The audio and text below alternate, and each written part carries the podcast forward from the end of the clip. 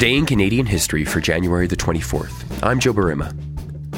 On today's episode, we focus on an intense and important issue in Canada's history the internment of Japanese Canadians during World War II. Following the bombing of Pearl Harbor in December of 1941 and throughout the war, under immense pressure from the public, the Canadian federal government laid siege on the Japanese Canadian community, particularly in BC. Thousands were ordered to evacuate from the Pacific Coast area, interned, and were stripped of their property rights. W. Peter Ward is a professor of history at UBC. He is also the author of White Canada Forever. I think it's fair to say that the Japanese Canadian community had been a beleaguered community for a long time. It was very much, uh, uh, like all the Asian minorities, uh, it, it, it, existed here uh, in a state of diminished civil liberties. The, the, the Japanese uh, residents in Canada, including Japanese Canadian citizens, uh, were not denied the vote. Were denied the vote, I should say. For example, this is one of the. I suppose the vote is really the the single most significant symbol of uh, inclusion into the, the, the political community, and uh, in that sense, uh, the Japanese Canadian people who lived here uh, were powerless.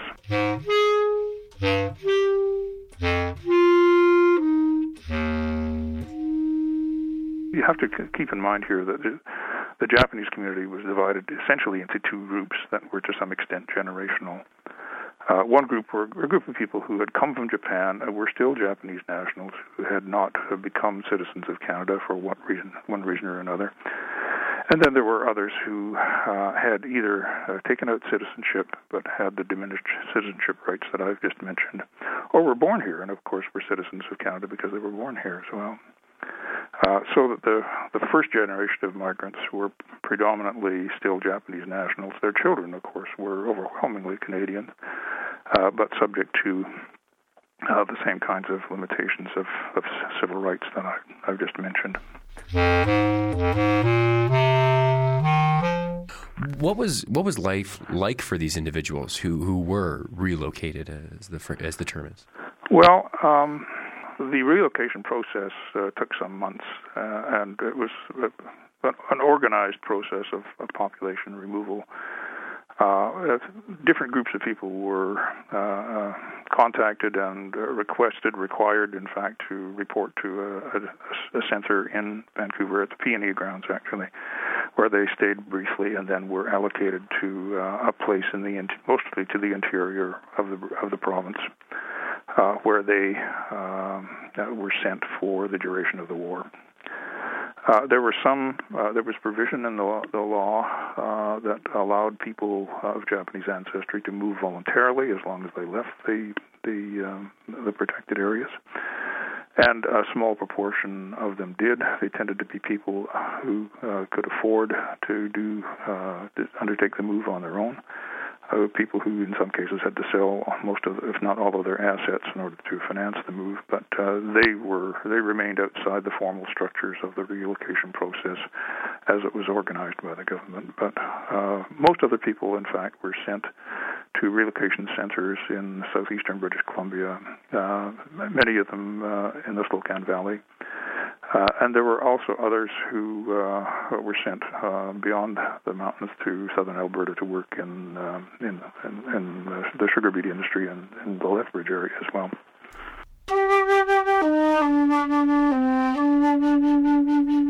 Now, what was what was the basis? What was the the foundation for this reaction from the Canadian public? Um, I, I, don't imagine that uh, that there was the bombing of Pearl Harbor, and then all of a sudden there's this uh, this outcry from from the people of BC. Uh, I imagine there are other signs in the past. Well, uh, this this was the the last and most dramatic uh, expression of a deep rooted animosity and anxiety that was felt in British Columbia and indeed pretty well everywhere in Western America and to a lesser extent in other parts of Canada too. That goes back to the earliest days of Asian migration to uh, to North America. Uh, there was hostility uh, towards the first Chinese who came here during the gold rush uh, in uh, the 1850s, later 1850s and early 1860s, and another resurgence of it uh, during the construction of the CPR. This was aimed specifically at, at Chinese migrants, and when the Japanese uh, uh, migrants began to arrive in Canada, uh, in, in British BC specifically in the 1890s, uh, that animosity was diffused to them as well. So there was a very long history of, of anti-Asian sentiment, uh, lots of ex- forms of popular racist expression, uh, and in a certain sense, they culminated in this uh, last and most dramatic expression during the period after the war, after the war formally broke out.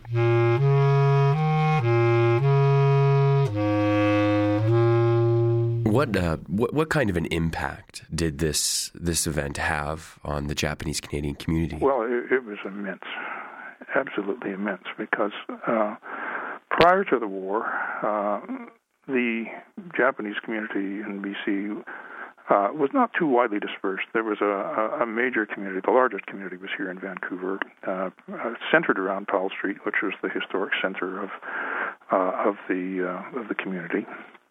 And there was another large uh, community of Japanese Canadians uh, living in Ladner or the, the area around Ladner now. And that uh, was uh, a community that uh, of people who worked principally in the fishing and canning industries. Uh, there were also uh, significant scattered groups of um, of Japanese Canadians living in other coastal areas as well. But these are the two largest uh, communities. And of course, what happened was that these communities were utterly destroyed as as communities.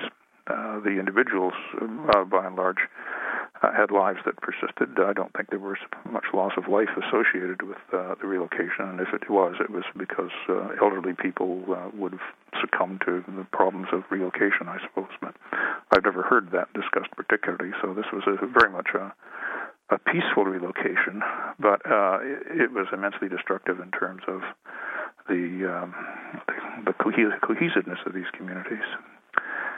I suppose the other thing that's really fundamental here is the fact that that uh, the Japanese people who came to Canada were were by and large people of very modest means. Uh, they had come to Canada to improve their economic standing, to find a, uh, a more secure livelihood uh, in a new country, and to, to begin family life uh, and to, to, to live as immigrants have always and classically done in North America to to start again. And uh, because these people were uh, required to leave, uh, they were required to give up their assets. There was a process of uh, the collection of cars and boats and domestic assets and real real estate and so on.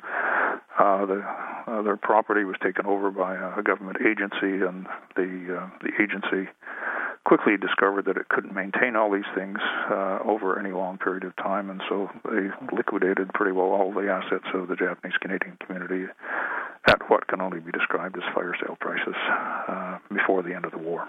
So that uh, the community lost its uh, character as a community and it lost its economic base as well.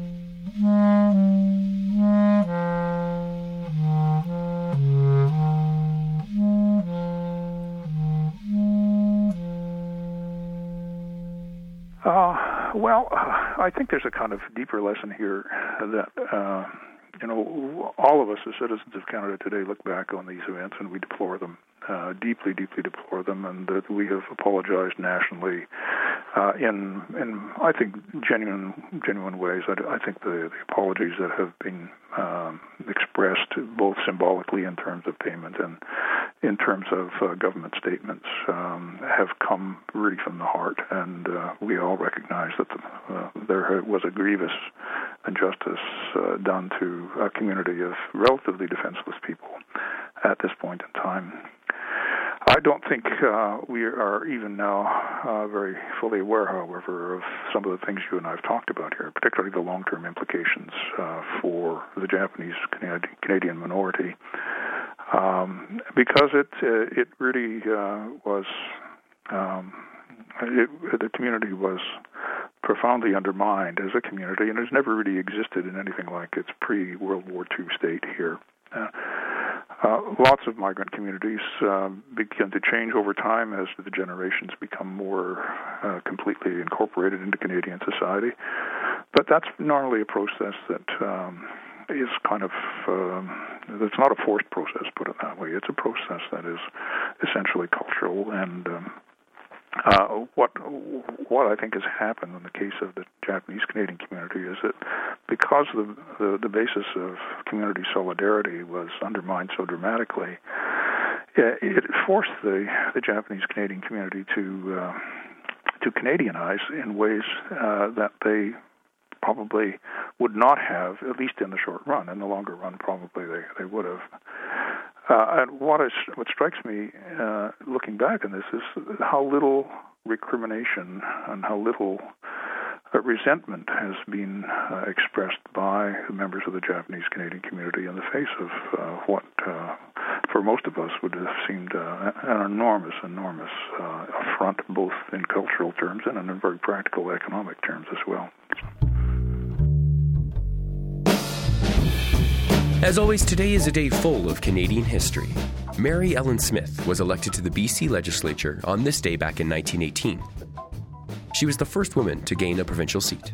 Vincent Massey was appointed Governor General on this day back in 1952. He was our first Canadian born Governor General. And, watch that pocketbook, the GST was introduced by the Canadian federal government on this day back in 1990. And as always, on this day, we aired this episode of Today in Canadian History. Today in Canadian History is produced by CJSW 90.9 FM in Calgary. The executive producers are Joe Burima and Mark Affeld.